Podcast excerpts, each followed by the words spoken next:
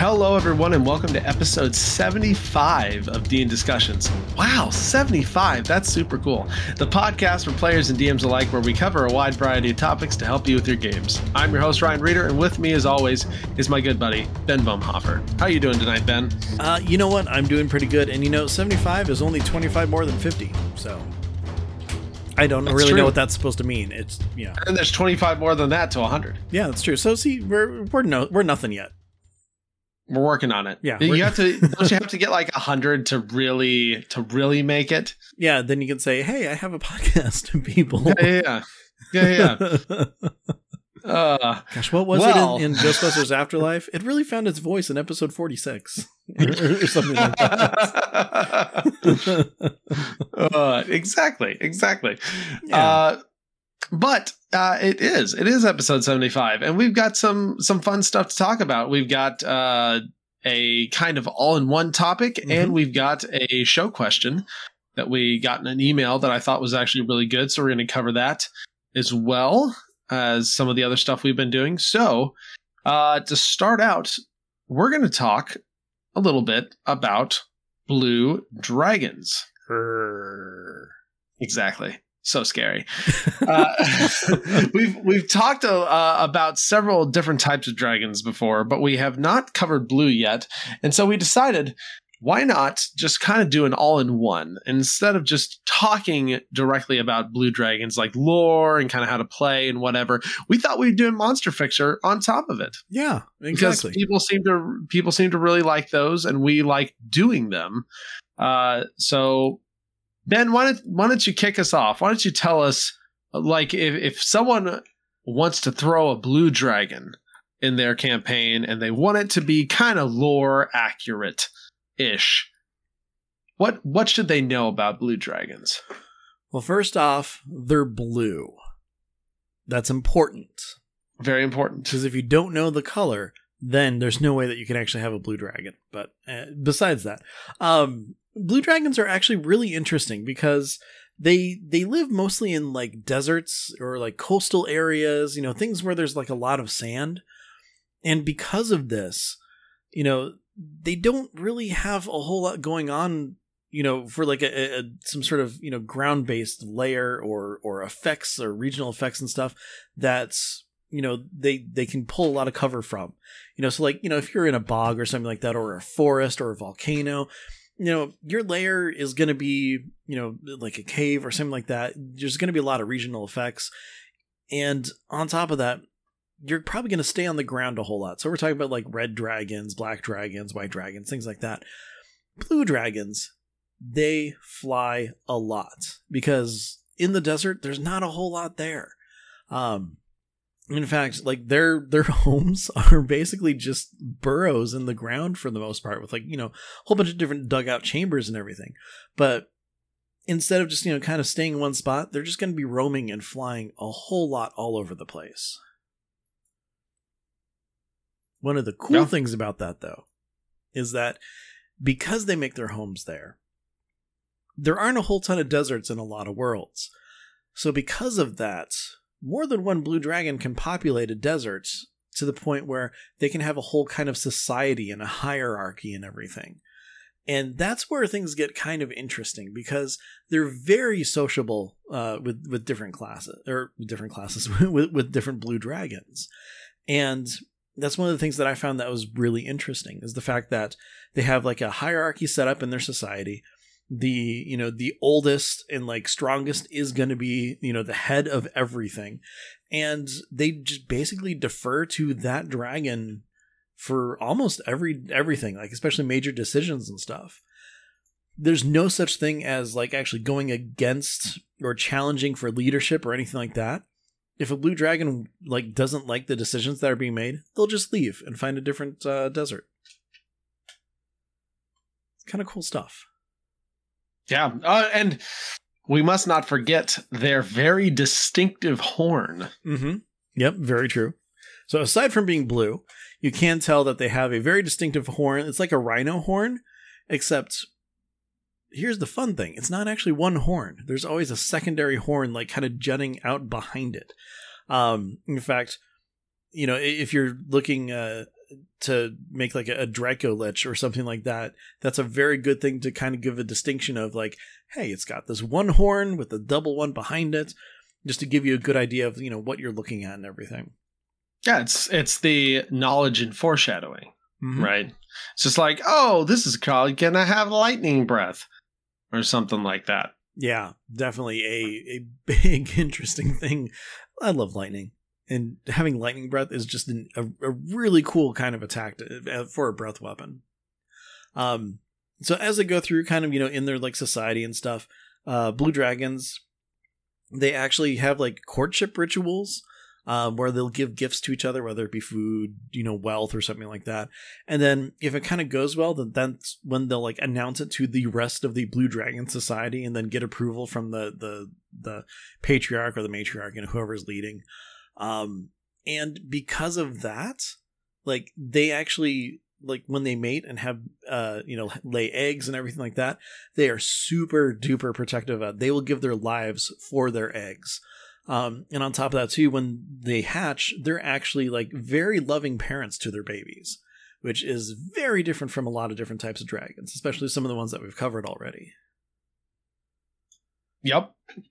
It's it's a very different dynamic, but it's got a lot of uh, RP Mm-hmm. type potential. Um, especially, oh, party stumbles across some dragon eggs. Oh, they happen to be blue dragons. Unlike other dragons, they do give a crap that you're stealing their eggs. Yeah, and they And rarely leave them alone. So, you know, keep an eye out. Probably not very far off. Yeah, yeah. um, one of the things uh, about blue dragons too is that they're very patient.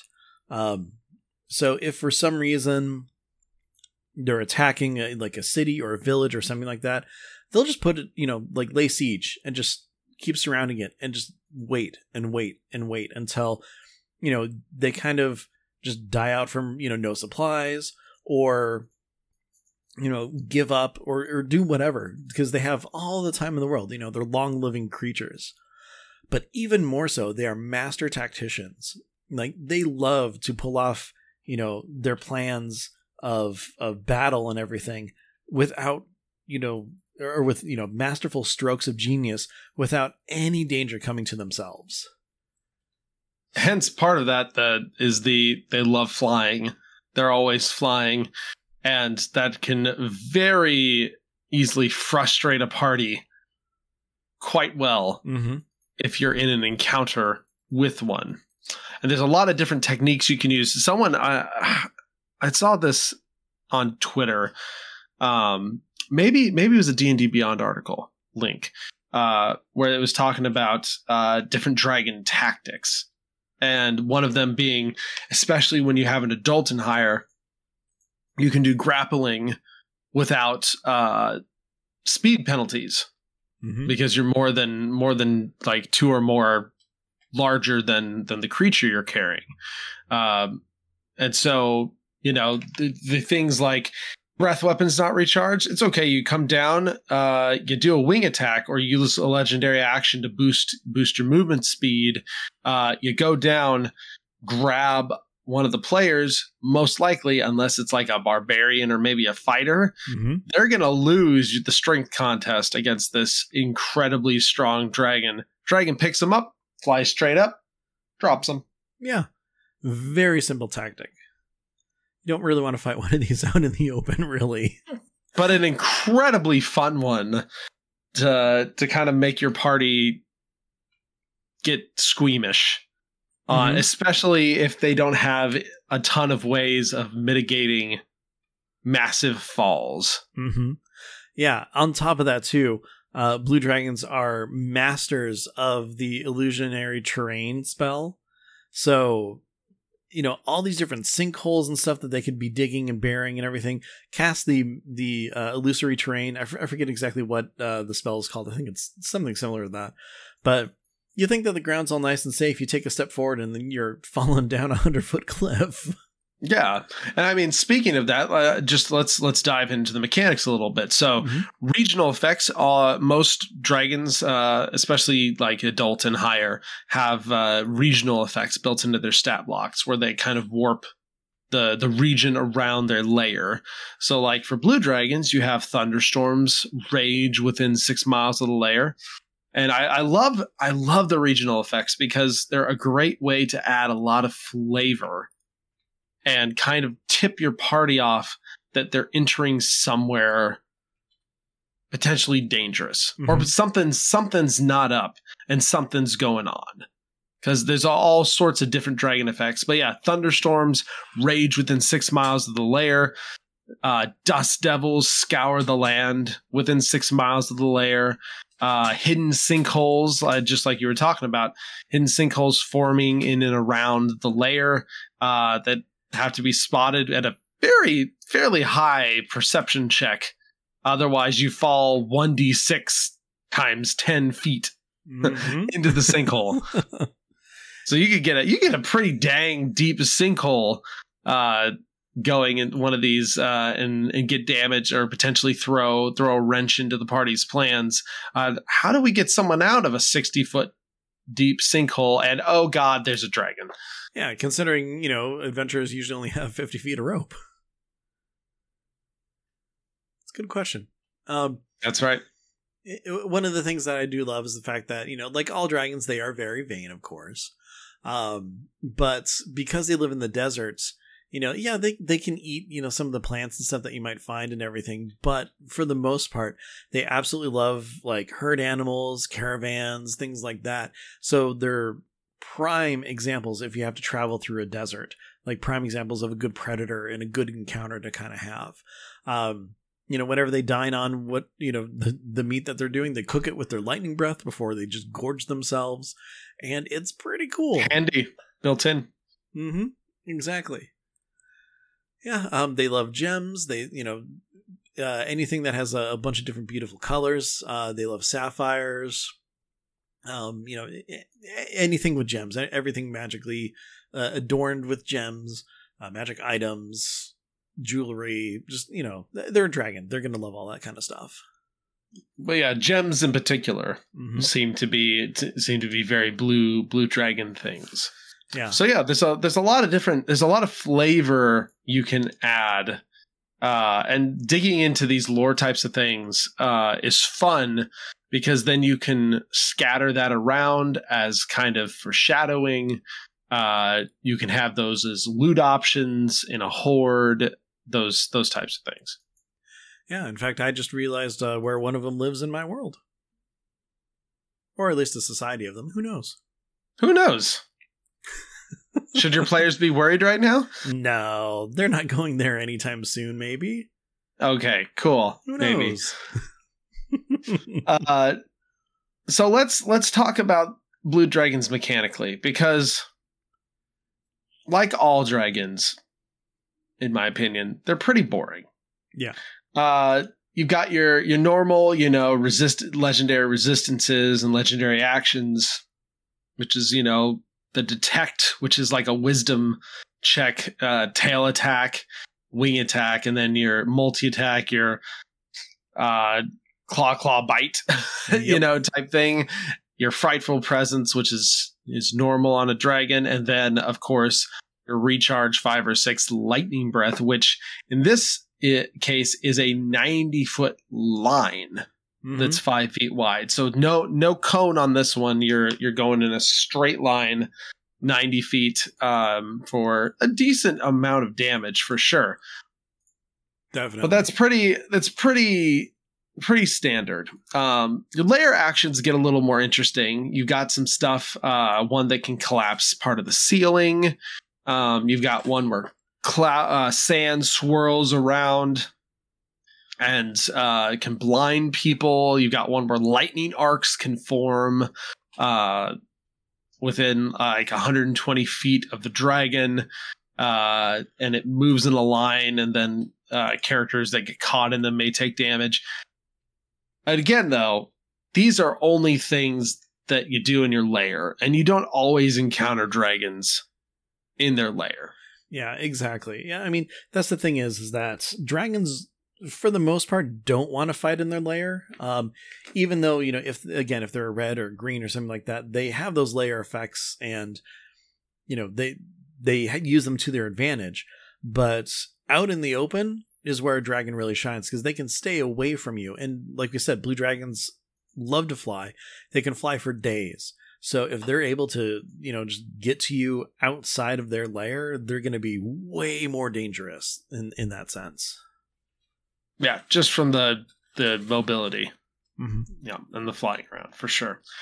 Um, so Ben, if you were running a blue dragon, what would you do to spice it up a little bit to make it a little more interesting for the players and and unexpected for Well- your players to play against? I, I've, I came up with a couple ideas. Again, uh, as before with all of our monster fixers, um, I don't have actual stats. That's for you to figure out. Um, because I don't know what your party's like. Who knows? But um, I really kind of looked at the social aspect of a blue dragon. And I thought this is this is what really intrigues me most is the fact that dragons are usually solitary. So the fact that the blues really like that society, or at least you know submit to it is kind of cool. So I figure instead of actually having, you know, like, you know, kobold minions running around like you might with like a red dragon or something like that, throw in a couple blue dragon wyrmlings in there, you know, the the babies that, you know, th- this parent loves that they've been protecting. Like if you're attacking in their lair, have them still be like, you know, super young wyrmlings that are just kind of coming into their own, getting close to joining dragon society. You know, Yeah, it would make sense for them to be around with Exactly. blue dragons. Exactly. For you know uh, higher level characters and stuff, they're they're not going to pose too much of a threat, but they're still going to take up space uh, and give you some some extra you know players on the field for you know playing around some strategy and and having some fun with it. I, I just think that that would be really interesting. On top Yeah, of that, I agree. um I, i'm like you know blue dragons lightning that's pretty cool. Let's give them an electrified body of some sort. So you know anytime you have like a, a magical weapon or well not just a magical weapon but some sort of metal weapon you hit arc off some electricity onto the character. I think that that would be really interesting.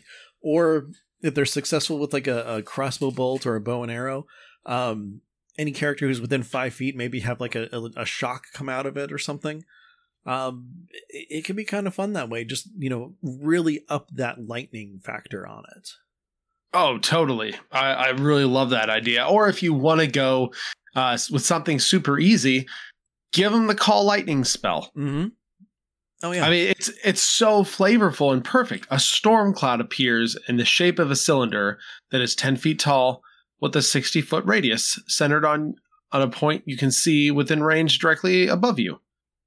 Yeah Like, and then it its concentration up to ten minutes. It stays there, and then uh, basically a bolt of lightning flashes down from the cloud. And each creature that's within five feet has to make a dex save, or you take a certain amount of lightning damage. And then on each of your turns until the spell ends, you can use your action to call down more lightning. And you could make that uh, you could make that a legendary action mm-hmm if you wanted to do that took up one or two legendary actions. You could make that uh, a replacement for one of the the claw attacks or the bite attack. Um, there's there's a lot of different ways you could do it, uh, and that's something that would add a ton of flavor and interestingness. That's just a you know base level spell in the game that you could just add. Exactly. And the fact that they are, you know, master technicians, um, they like using illusions. They are actually really good at ventriloquism as well. You know, somehow get, you know, uh, have their, their layer be more maze like. Try to split up the players. See if you can do something along those lines. You know, have them calling, you know, help from another character. You know, have the dragon really try to to steer them and put them in, in positions where it's advantageous to it. You know, kind of, kind of work on some of that stuff. Yeah. Um, you could give them the control weather spell. Mm-hmm. that would that would play in a lot. I mean, heck, just their regional effects. Thunderstorms rage within six miles. It's not that much of a stretch that they could uh, you you could have the call weather spell or uh, control weather spell in there. Um, you could play around with that even more. Uh, not necessarily spell, uh, though there are spell effects that do something like this, but just even an aura or an area where the dragon controls extremely strong winds Mm-hmm. and can point it in a direction. And anytime you need to go that direction, it's considered difficult terrain, or you've got to make some sort of a strength saving throw to be able to move at all, or something like that. It's just a, a area denial, area control type effect that could be super cool, and again, very uh, thematically themed for a blue dragon. Exactly. I mean, a, a lot of just you know harsh weather, lightning, storming stuff. It it really fits with the the kind of mythos uh, that you're looking at with a blue dragon. So being able to kind of throw anything along with that, I think, is pretty great. Um, you know, if you really want to go really deep into the the theme on that. Um, have it, you know, be able to, to summon maybe some some uh, air elementals or something to kind of go along with it, or or or lightning elementals, or or you know something along those lines. You know, just as as uh, a dragon gets older, give it more abilities, give it more kind of really cool stuff that it could have honed and learned and created over the years. Yeah, I, I completely agree. And I, I also feel like creatures that are this powerful. So, you know, players have actions, bonus actions, reactions. I feel like that enemies this powerful should also be able to have those things, Mm-hmm. right? Um, give it some cool reactions. Give it uh, some sort of a lightning shield that uh, absorbs or reflects damage back uh, on a reaction when it's taken either through a reaction or through some legendary actions. Um, you could do some really cool stuff like that. Um, one of the cool th- coolest things, and we've I think we've talked about this a little bit before, is theming uh, and making your legendary resistances thematic. Mm-hmm. Uh, there's a lot of really cool stuff you could do, like a, a three pronged lightning shield or some sort of elements that are floating around or connected to uh, the dragon's body. Uh, I had envisioned one fight. So, like, uh, you see this this blue dragon. It's got this like lightning type uh, emanating from its chest and from both of its wings, and it's coursing along its body. And anytime you hit it with a melee attack, you take damage. Whenever it uses a legendary resistance, one of those lightning things goes out, and the shielding or reflective effect weakens Mm-hmm. along with it. And so by the time you take all three of its legendary, make it use all three of its legendary resistances, that lightning shield is now gone, as symbolizing that there is no more legendary resistances. And it's just another cool themed thing you can do that kind of gives your players indication of progress Mm-hmm. as well for for the fight. Exactly. Yeah. Um. So yeah, th- those are just some of the things that we've kind of come up with. I mean, blue dragons are really interesting. Just you know, normal stats aside, so giving them any anything extra just helps add to their kind of you know awesome power and and coolness that they have. Agreed. Um, yeah. Should if anyone's got good blue dragon stories, let us know. I have not. Not to watch what I say. I have not technically gotten to run a blue dragon yet, but there are blue dragons that exist in the lore of my world.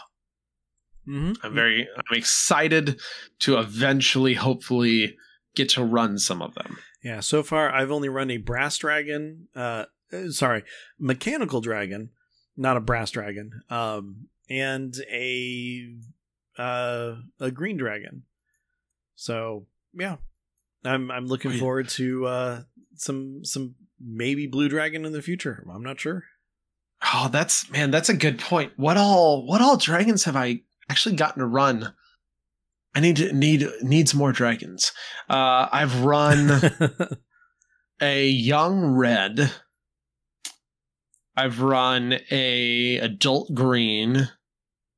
I've run a young copper. Um have I run I've run a young black. Uh, that was that was re- not not not super recent, but relatively relatively recent. Yeah. Um, I have I've also run a, a Clockwork Dragon. That was Clockwork, super That's what I meant. yeah, Clockwork Dragon. Those are those are super cool. That was really fun. Um, I really enjoyed that Yeah, one. yeah. I think there's a stat block for them in one of the Kobold Press monster books. Mhm. Yeah, you showed that to me, and I thought that was pretty cool. I think I ended up running one from uh, just the the homebrew collection on uh, D and D Beyond, Yeah, Or- yeah, or, I kind of Yeah. merged them around, or you know, kind of made stu- stuff my own. yeah. There's some there's some good stuff in there. Uh, I've and then I've run a. Uh, it's not a Draco. It wasn't a Draco Lich, but it kind of was. Basically, like a you know like a bone Yeah, bone dragon type thing that used to be uh, black, like an adult black one. gotcha. I've run run that one too. Kind of reanimated. Yeah, and then I had my avatar of. Tiamat. That's yeah. So I've really kind of only done about three dragons. I need to catch up. We need to do more dragons. It Yes. sounds like. Yeah, uh, I mean Yeah. there there is one that's um is holding a weapon for my paladin. Um, it's it's in a dragon hoard, so I think next session we are talking about potentially going and trying to get that. So Ooh, yeah, so hey, you know we'll talk more about that uh, at the end of the show. technically, I guess I have run a sapphire dragon Oh. Well, as yeah, well as as lore, like not fought with, but introduced a crystal dragon. yeah, that's I had a crystal whelpling as I- well. I had a I had a young uh, crystal dragon that it was there for the fight against the Avatar Tiamat. So I guess I did run that, not against the party. And then they also had a silver dragon that was on their side as well. So okay, I guess I've done a little bit more. yeah, yeah. But you More know, dragons though. it- when I'm running them and they're on the side of the party, of course they're not going to be doing everything as cool as they possibly can because you know it's the party's turn to shine. I'm not going to have a dragon just come in and World of Warcraft it up and beat the bad guy. not gonna you're not gonna Wrathgate it. Yeah, exactly. That's a little Wrath of the Lich King joke for those of you who are as old as we are. yes. Although technically, I guess Classic just came out, so more new people may experience it. I mean, there's that too. It's it's wild. Uh, before I make myself depressed uh, talking about how long ago things came out, we are going to move on to our email question. yes. Uh, so this question came in, and I thought it was I thought it was really good because it is a question that comes up probably more often than you would like like it to and most like likely it to come up. with every group. Yeah. Yeah. So so Peter asks, have you guys discussed those one-shot adventures needed for when you are in a place in your main campaign that can't go on with a player missing? Do you need to create a side quest for the other players that still works with the main campaign but doesn't advance the main quest? Uh, this is an incredibly good question because the answer is yes. I definitely have had to do that before, and to, the scheduling boss beats us all Mhm. sometimes. Yeah. It's it's nearly inevitable that uh, some sort of scheduling issues will happen at some point, uh, even with best laid plans, and one or more people may not be able to make it to your group one night, but then everyone else still wants to play. You're at a pivotal point in your campaign, or you're doing something that heavily involves that player's character. And so it's like I don't want to play that player's character during this big moment of theirs or Mhm. during this the you know this big arc that is that is being pulled from their backstory and stuff. So so what do you do? Um there's there's several different options. Uh if you are if you are in a homebrew if you're in a homebrew campaign, uh you can always just make some crap up. uh, there can always be just someone that needs help, some little side errand that comes along from an ally, potentially that the players know, or from a contact that the players know. Uh, once you're, you know, several levels into a campaign and your players start having some contacts or start have done some jobs it's very in- easy usually to reintroduce those types of characters to go hey everyone. I know you helped me out with this other thing. Would you mind helping me out with this thing? Uh, it shouldn't take too long. Maybe one session. Uh, but yeah you can do that. Um, there are plenty of setting agnostic adventures that you can plop into your game world. In fact, we'll talk about one of those in the the community content shout out. Uh, I thought it actually ended up being a really, really uh, fitting one uh, based on the topic we were talking about. But DM's Guild has an absolute ton of them that are just kind of drop in. There are anthology books like Radiant Citadel, mm-hmm. uh, Candlekeep, that have somewhat setting agnostic things or ones that you could tweak a little bit and kind of plop in depending on where you are. Yeah. Wilderness city town etc uh, that you could then just run through those.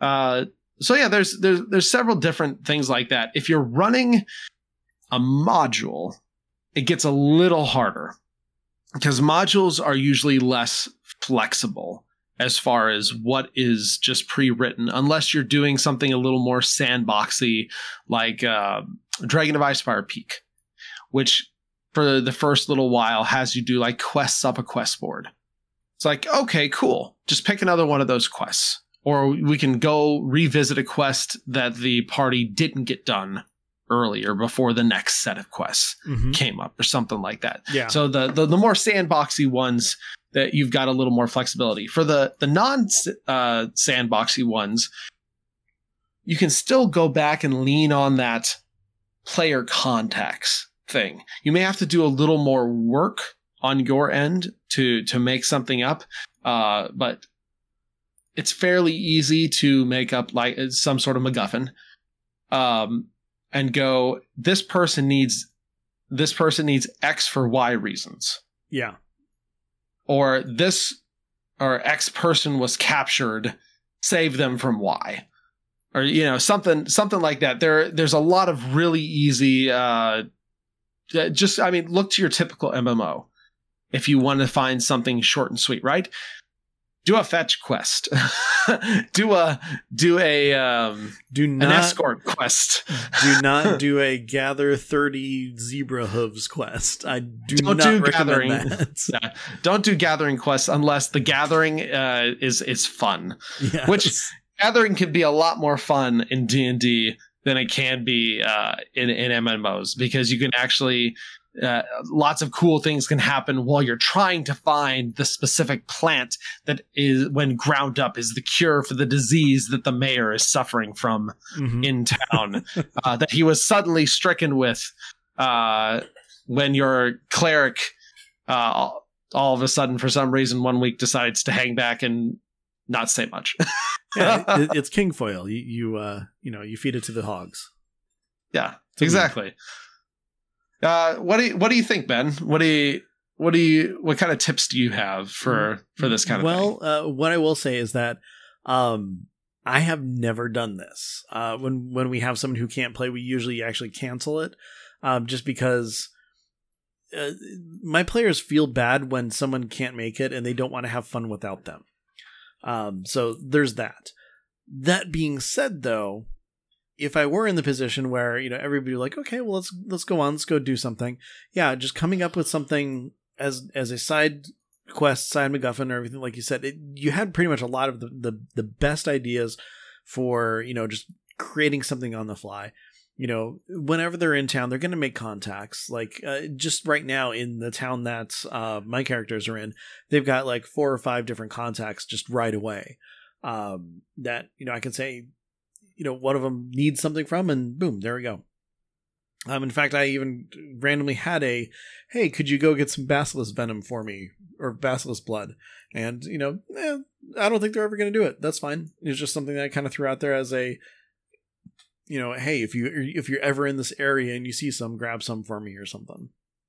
But that being said, if you're in the middle of an arc, it is hard to, you know, kind of do that. So you can always do a hey, during the downtime, remember when you guys went on this adventure?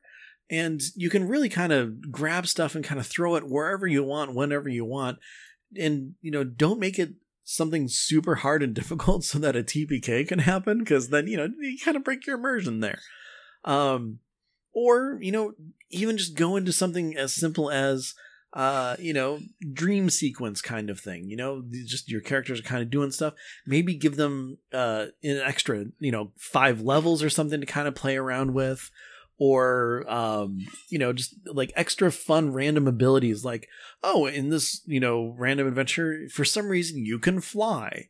And you know it's it's something new that they can do, or you can shoot a laser out of your eyes. You know every once a battle or something. You know just kind of look for you know any sort of weird reason or trope or something where you know they would be getting together without the member who wasn't able to make it there and again doesn't even have to be in continuity it could be just something entirely just hey you're your characters but you're at a bar and this is how we're going to start today it doesn't yeah, have to uh, I I absolutely love that. That it's such a great suggestion. Uh, like flashback adventure. yeah exactly Yeah, or dream sequence. I love that because that's that's then something where you can just pluck all the current characters out. The other character could have been gone for that adventure, you know, because they were don't know, from partying the were- night before they were hungover. They were they took too long in the bathroom before the portal opened. You know, any you could basically come up with anything. So Yeah. those those types of things are awesome. Um, Yeah, remember the, Ryan, you remember in plus five to hit the time when um uh let's see, uh was that when Shield- IGM did? No, no, when Shield wasn't there and we had to go save that baby griffin. Yeah, just again, just a random thing that Yeah, yeah, just- yeah. yeah, yeah, Yeah, exactly. yeah, yeah. No, that's that's uh, that's a it's a yeah, it's a great idea. I I actually wholeheartedly approve of that because then you can do anything. Mhm. Basically anything at any time, roughly anything at any time uh for for a flashback or you could go wild with a with a dream sequence or something like that. Yeah. Um make, make it fun. I mean, it, Yeah. it, it doesn't have to be a serious, you know, like world-ending thing.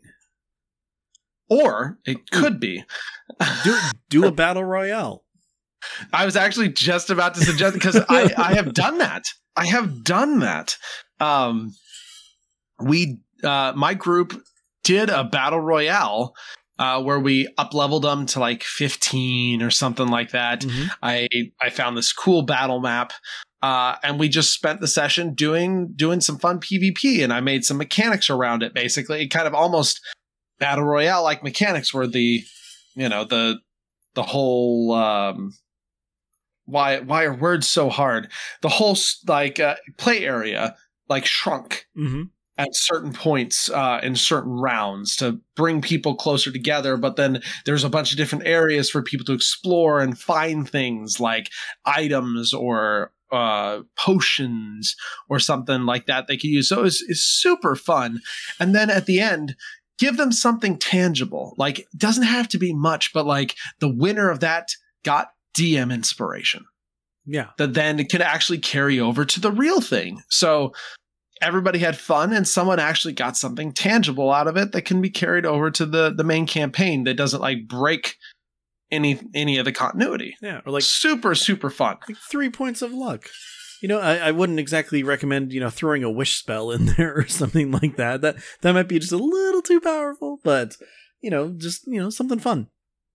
Yeah. Um and I and I will preface all this by saying too a lot of this depends how many party members you have. Yes.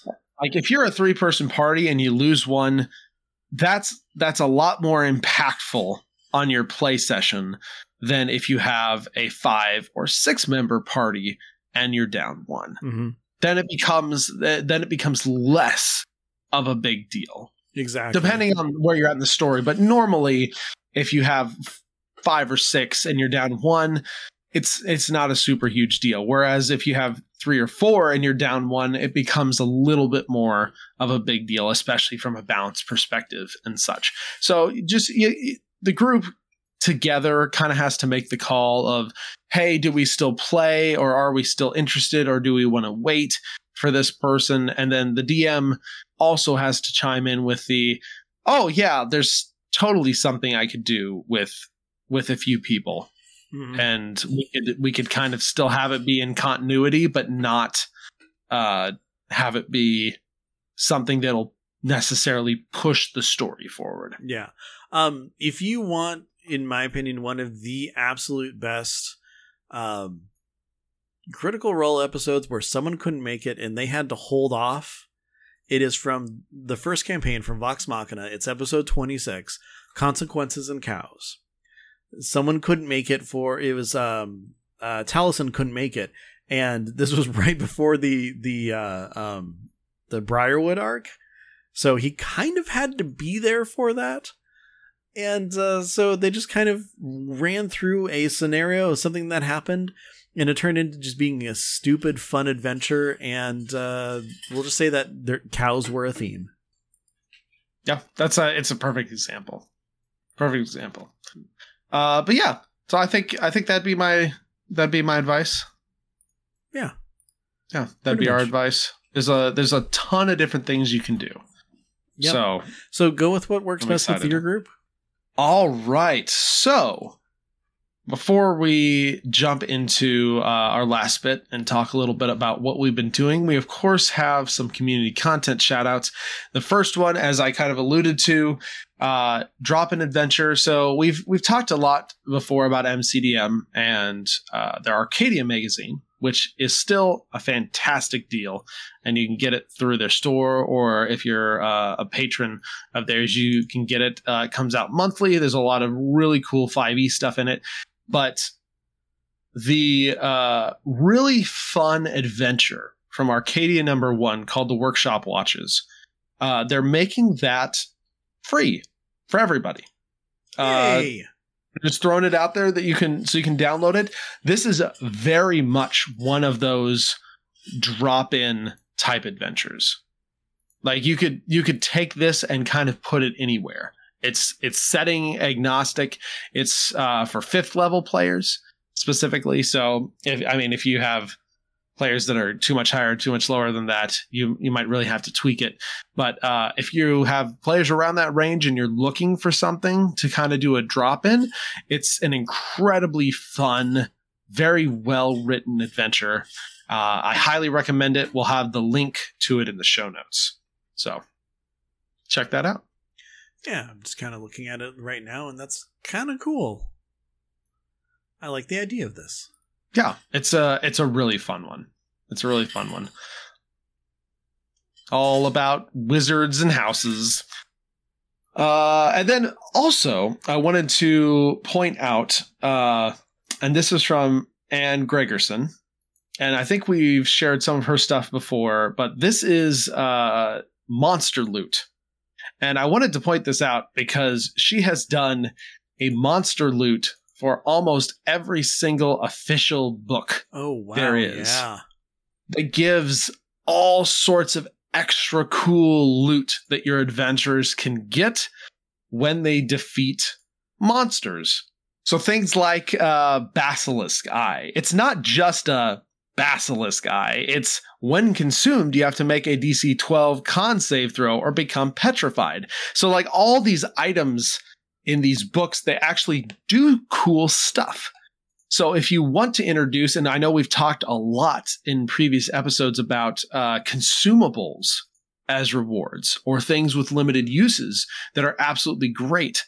Uh, these monster loot type things are really good for giving those types of fun consumable loot items that could potentially be used as interesting props or MacGuffins or things the party just pulls out of their butts at some point in the future. And you're just like, holy crap, I didn't remember you had a basilisk eye. The king fails his con save and is petrified. Yeah, uh, or on top of that too, it gives them some interesting stuff that they can sell. Now, finding prices for these things, I mean, you're really gonna have to kind of come up with that as well as like uh, you know whoever would buy it. but I mean, giving them more flexibility with you know the, the various things that they find and can you know use and everything like that this answers a lot of those kind of loot problems that we've run across before. It's like you know what do i give them instead of like a whole ton of gold? Well here you go. Here's you know bits and pieces of things that actually do stuff and uh, these are these are pretty cool I'm not gonna lie these are like really cool kind yeah of, there's a it's, it's very varied yeah. Uh, speaking of dragons, um, hey, guess what? There's one for for Fizban's Treasury of Dragons. You can find a whole bunch of random cool stuff with that. Yeah, and some of the stuff is really cool from the fact of like uh, the the hag uh, potion or the hag blood or what whatever uh, that doesn't do anything by itself, but like extends the duration of an invisibility spell. Mm-hmm. Exactly. So stuff that works with can in conjunction with other stuff, which is not something you see very often in official books. Yeah, uh, like uh, going back to the hag, because well, they're they're examples for our basilisk and green hag, but uh, one green hag tongue. Hey, guess what? When it's consumed, you can mimic animal sounds and humanoid voices for one hour. Ew. Disgusting, but cool. Yeah, Dis- disgusting but helpful. Yeah, how are you going to figure that one out? There's, that's that's a heck of an intelligence check or whatever. Mm, yep. Should I eat this? what would happen if I ate this? You know what? That is what man has been asking about everything since he crawled out of the ocean. that, that's true. Uh, someone someone had to find out at some point if it was edible. I guess, right? Yeah, it's one of the reasons why I never trust mushrooms. Some of them aren't good for you. Some of them are. Some of them make you see different things sneaky sneaky mushrooms exactly uh, so we will we will have links uh, to both uh, the workshop watches and the monster manual and among other uh, there's basically one for every published book yeah, pretty much I at mean, this at this point we'll, we'll just have the link for the first one and then just click on the picture of the of the next one you want to look at if you uh yep. are interested. they're all there they're all there like literally they're all here this is yeah. really cool yeah, she did a pretty amazing job. They've been very busy. It's a lot. It's a lot of loot. Yeah, it's a lot of loot. I might have to pick up the Fizban's one. Looks pretty cool. Yeah, I think I might too. All right. Uh, again, like we said, uh, dndiscussions.com will have the links to all these things in the show notes on the site. Uh, and then, of course, before we go, as always, we usually chat a little bit about what's going on in our games right now. So, Ben, what's your party doing after this this whole big ordeal? Uh, partying. Honestly, that that's what they're doing. It's the ball. It right? was yes. It's the ball. Yeah. Um. It took us a year and a half real time to get here. but uh, yeah so after the the big uh, you know confrontation with the dragon the aftermath of that I said, okay, you have a day, and then it's going to be the day of the ball. So I'm like, great, got a couple things we wanted to do. Uh, first of all, our sorcerer went and confronted the queen, who is uh, his half sister. Um, the great thing is the sorcerer is a changeling, so they showed up as their mom, who is currently deceased, and totally freaked out the queen, which was a lot of fun. And then uh, walked away, and then came back, and then in front of the queen, changed back into himself, and basically said, uh, yeah, we're related. Have fun before you die. Because she's going to be executed for treason the next couple days. So, um, wow, that's dark. Yeah, yeah, it was, that's that is dark. It, it was uh, it was kind of interesting. I'm like, great, this is this is awesome. I mean, uh, he got the closure he needed uh, from the family because uh, you know the the mom left him and his dad. Um, the the person who the queen's father is is the one who killed his father, or yeah, killed the sorcerer's father. So I mean, it's yeah, it's taken care of. It's good. Chapter closed. Pretty happy about that. Um, the, the funny thing is, is that uh, I made up a um a, a charm like uh choker that uh, for uh, charm person, monster, and for Gaius. Um, the target has a disadvantage on their their saving throw and the queen was using that because she was using it to you know charm the king for the past three years or whatever well our bard took it from her and so the sorcerer and the bard go to talk to the king, and the bard's just wearing this this choker, you know, just just around her neck. And you know, as they walk in, she realizes, oh, we're gonna see the king. Oh, this is bad. So she's like, okay, um, I'm going to attempt to try to hide from hide it from the king that I'm taking off this choker. I'm like, okay, great, roll for it, and then I rolled perception on it just just to see. She got a natural one, and I got a natural twenty. So, but uh, luckily he was understanding that you know magical items do kind of change hands upon defeat, and uh, he knew Had that be a little unsettling though. yeah, a, a bit, but he also knew that she wasn't casting anything at him after being charmed for three years. so, yeah, it kind of worked out. Um, but anyway, so then uh, the next day, uh, the bard. Okay, so in this place, Trademore, everything is for sale. The temple, it's called the Free Temple, and they will do, um, you know, services and everything for any god. You just have to pay a price for it. And you know so they're totally price gouging for religion and stuff. You know they're they're not religious at all but they're horrible people doing that. So the bard originally to kind of stop you know some sort of riot with this big you know big ball happening at the castle and all that she wanted to kind of throw a celebration for the the common folk.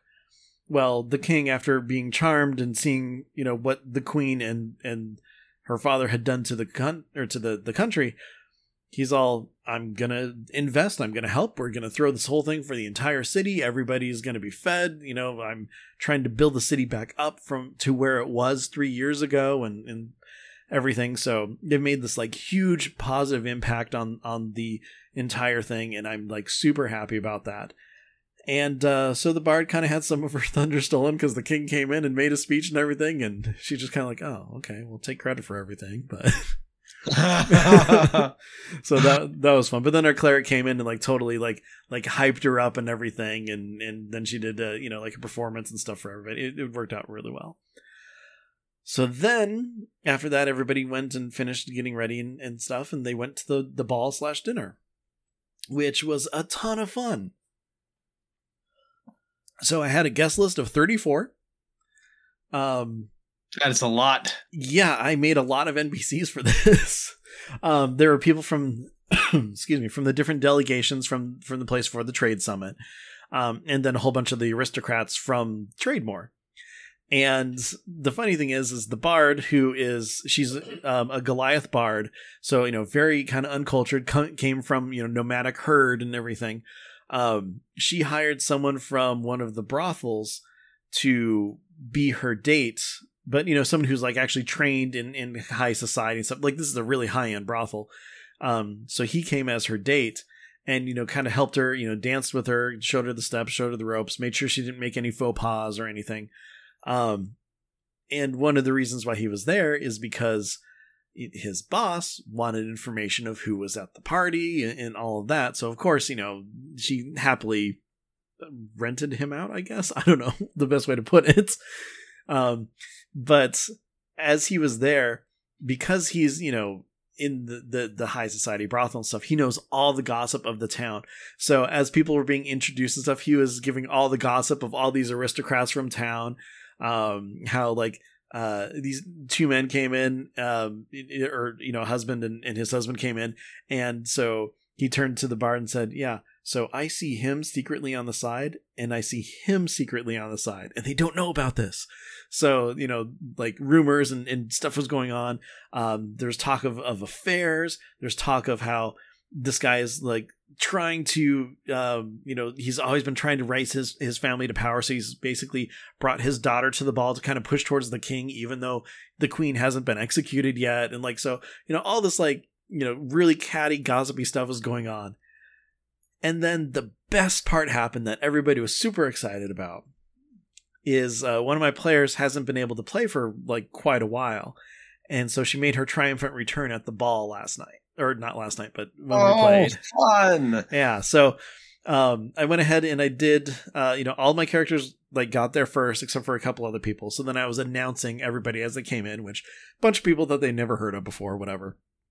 So then I called out, you know, announcing uh, Lord Brennan Colville, who is the the lord who they went with, you know, escorted this entire time to get there. And then with and then uh our rogue who has been st- stepped away for quite a while like it called her name and everyone was like oh my god! And so it was pretty great. Everybody was super happy to see her and stuff and That's some.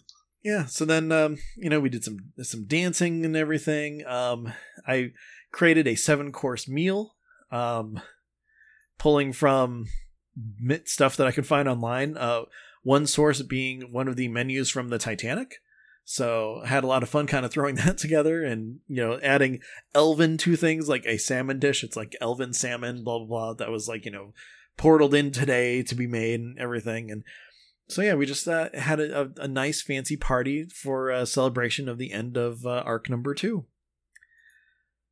So the next session we're gonna go hunt a dragon. What a what a fun kind of like just a little breather. Yeah, that that's really what I was kind of aiming for. Um, because they ended up having the fight earlier, I was gonna ha- I was planning on having the fight happen actually in the castle during this this whole thing, but I mean they they kind of pushed Troth's hand and he had to make his play beforehand. So yeah, I'm I'm So really actually ended got ended up having to have a really nice like ball. Yeah, exactly. As opposed to a big, huge fight, which I was kind of what I was planning on happening. Which, you know, I've said it many times before. Every time that my players do something that has me kind of rework or rejigger things around and stuff, I love it because it, it really shows that, you know, we're working on this together. So anytime that something comes up or they beat someone too fast or they just you know do something that i have no idea how i'm gonna you know fix it in the moment i'm happy with it because it it it tells a story that we were both creating and i love the fact that the ball slash dinner and everything turned out to be just a really cool chill fun thing for everybody to handle Yeah, no, that's that's great. Uh, as I as I said, and uh, has been my experience, especially the last several sessions with one of my groups. Sometimes the smallest decisions can end up leading to the biggest impacts. Mhm. And that small decision was, oh, I heard a click, turn around and run away. That's all it was. Yep. Short well.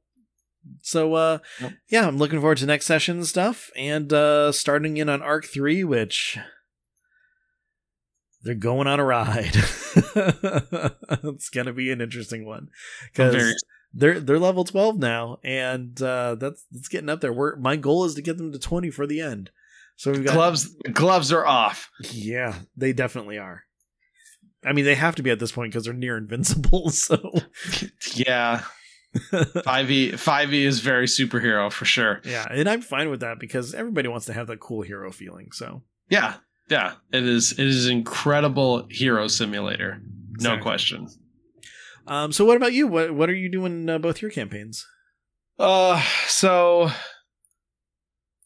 um, my my campaign that's stuck in the Shadowfell right now.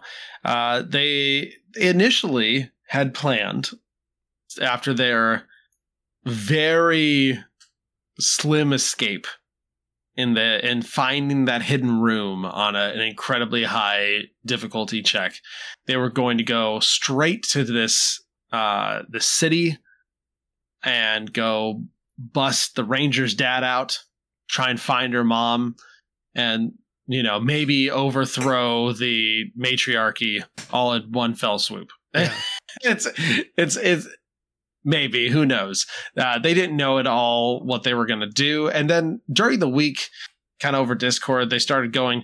Ah, should we should we go back to this little town? Should we try and make contact with these these rebels that we found like their notebook and their their map and stuff of and maybe we should go take out the houndmaster now Ooh, and try to take that that piece off the table and everything so they they went back and forth and i think it was a good like 40 minutes of in-game time at the beginning of of the last session where i just kind of sat back and let them just talk it out and go back and forth uh, you know everyone everyone has those sessions Yeah, I exactly. Jam has those sessions every once in a while where you just kind of sit back and smile and nod and whatever. So they they ended up deciding they were going to go back to town, trying to get some information and potentially ambush the the Houndmaster who's been hunting them this whole time and uh, see if they could take that card off the table. Uh, when they got back, they found uh, a bunch of bodies had been strung up uh, in front of the town. Uh, it turned out to be all the guards oh, all the ones they had killed and the ones they had not killed because they had done a very poor job apparently uh, in view of this this villain uh, so the warlock went by himself disguised self to to kind of look like the townspeople kind of went in everything is quiet no one's moving around uh, a very timid person uh, let him in the front gate uh, but would not speak to him very much, but pointed him in the direction he was pretending to be a courier. yeah. Uh, uh, was like, "Who do you have? Who do you have uh, a letter for?" And he he had to pick between one of two names because there's there's two members of this this rebel thing there was names for in, in the mind. So he picked one, the name Faust. Because Faust Good is name. just a, a yeah cool name, I guess. Uh, went was able to talk to him uh, and based on the stuff he knew kind of convince him that hey i'm on your side we're the ones that took down the, the taskmaster of this this place and whatnot uh, and so he was able to get some information he was able to get some information on like the current state of things on one of the uh, the main rebel contact in the like capital city place they're going to uh, and the guy started drawing him a map so that they could find him when they got there. Nice. Uh, about three quarters of the way through, there was a huge boom.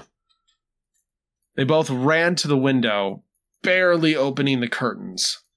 They see this massive winged shadowy creature. And they see the Houndmaster walking off with several Shadowfell hounds kind of stalking the courtyard. They see on the other side of this courtyard the Houndmaster go up, grab the door to one of the houses, rip it off its hinges, and throw it backwards oh, onto the, the courtyard, go inside the house, and a minute or two later, someone gets hurled out. Uh, this woman onto the concrete. And so they're just kind of like barely watching this because it's just him right now. The rest of the party is hiding like several minutes away yeah. in a, in a bubble that looks like a haystack. Uh, so they, so they're watching. It seems like they exchange some words, and then Houndmaster pulls out this black shadowy crossbow, shoots the person in the head, Oh, and looks around, gets back on the creature, flies off. Creature emanating this terrifying shriek that paralyzed the warlock and the guy he was talking with for a short time. oh, that is freaky. The guy, uh, the warlock is just like, who lived over there? And he was, and then the other guy was like, that was the other rebel leader. The one he didn't pick to Yeah. pretend to deliver stuff to. And so at the and, and the coin flip again, it's small decisions can Mhm. have huge impacts, uh, and that could have because I I had pre pre basically figured out what was going to happen, Yeah. and depending on where whoever went in was, things could have played out incredibly differently. And so instead of being involved, they got to watch it. Now, could you imagine if one other person had gone and went to the other house? Oh, it would have. Uh, the, that would have been Again, so bad. that's what's so fun about D and D is as a DM, you always wonder about what ifs mm-hmm. Mm-hmm. for a lot of things because you because you know so much more and you know kind of so much far out, further out, and the thing and all the the the plans you've done Yeah. and that that sort of um shenanigans so it's it's one of those it would have been really interesting if it went one way but this was also super interesting even uh, that it went this way oh, definitely. and so they they kind of ended off uh he laid low for a few hours made his way back to the party told him about what happened.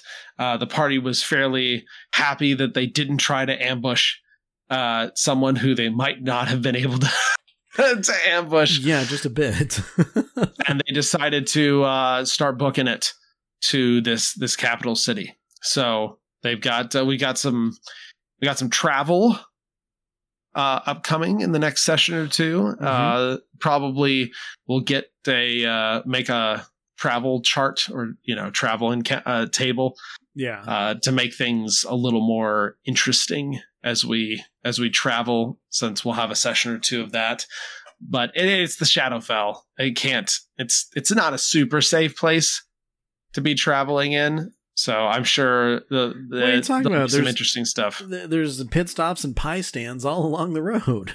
all along the road yeah sure it'll be great Of course. yeah so that was uh, it was it was a pretty epic session even though even though no action happened uh it was really fun to get to display a character that they'd heard a lot about but had not seen hmm yet Yeah. so that was fun And I mean, really, it just kind of comes down to, um, hey, maybe you shouldn't just go up against this guy who you think you know. Let's just go against him.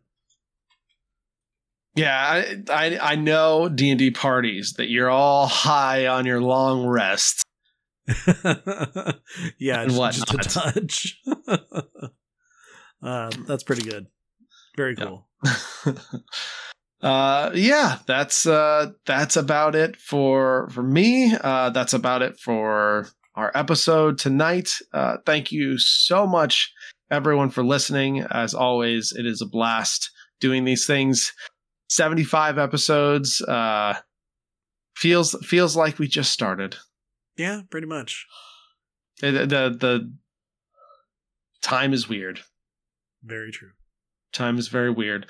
Uh, before we go, though, Ben, why don't you tell everybody where we can be reached and where they can send us their own stories You that we can check out? You bet. Um, now, one of the things that we always want to know about uh, is, uh, you know, what's going on in your campaign. Let us know. Or if, like Peter, you had a question that you want to ask, send that as well. Uh, we're always looking for for uh, questions that we can, uh, you know, kind of think about, digest, and then uh, give an answer for. So if you have any of those, send those to dndiscussions at gmail.com. Now, if you have something that's a, a bit of a more short form, you can always find us on Twitter. We are at DN Discussions. Frequent, yeah, yeah. If you're looking for Ryan specifically, you can find him on Twitter. He is at TBK TBKZord. If you're looking for me, I'm at Ben Bumhofer. Now, as we said, this is episode 75 of DN Discussions. And if this is the first time you're listening and you're thinking, this is pretty cool, I want to know what they said about all those other dragons. Well, guess what? Uh, those episodes, as well as every other one that we've ever done, is available on dndiscussions.com as well as your podcast player of choice. So definitely check that out. Um, I don't think it gets, uh, or it's until we're at like episode 200 that things start disappearing off of uh, like iTunes and other things. But we're not there yet. We don't need to worry about it. Now, if you're listening and you want to actually hear us play, uh, we are in a persistent campaign called Plus Five to Hit. It is a podcast that you can find also where all of your favorite podcasts are found. Hopefully, this one is one of your favorites as well. Um, but we are currently on a hiatus uh, from our main campaign of Rime of the Frostmaiden. We're going through Strixhaven right now, and uh, I gotta tell you, I'm having a lot of fun with it, and I'm very much looking forward to the next session on that. Um, so yeah, uh, that's everything for DN discussions, though. So I gotta say, Ryan, it's always a pleasure talking to you. I'm very happy that things are going as fun as they sound for your campaign. Um, As as uh, yours as well. Yeah, I want to go to a ball. It, it, hey, I gotta tell you, we had some fun. I gotta tell you some of these character names that I just randomly, uh, you know, pulled from, uh, you know, noble or fantasy noble name generator because Yes. I am so bad at naming people. I mean, when there's thirty something, uh, I mean, you're you're allowed to go get a little bit of help. oh yeah, there were 34 seats at that table. Five of them were my players. Everyone else was run by me, so it was rather fun. Um, yeah, but anyways, everybody, thank you for listening, and until next time, uh, be good to each other. Take care, and we'll see you soon.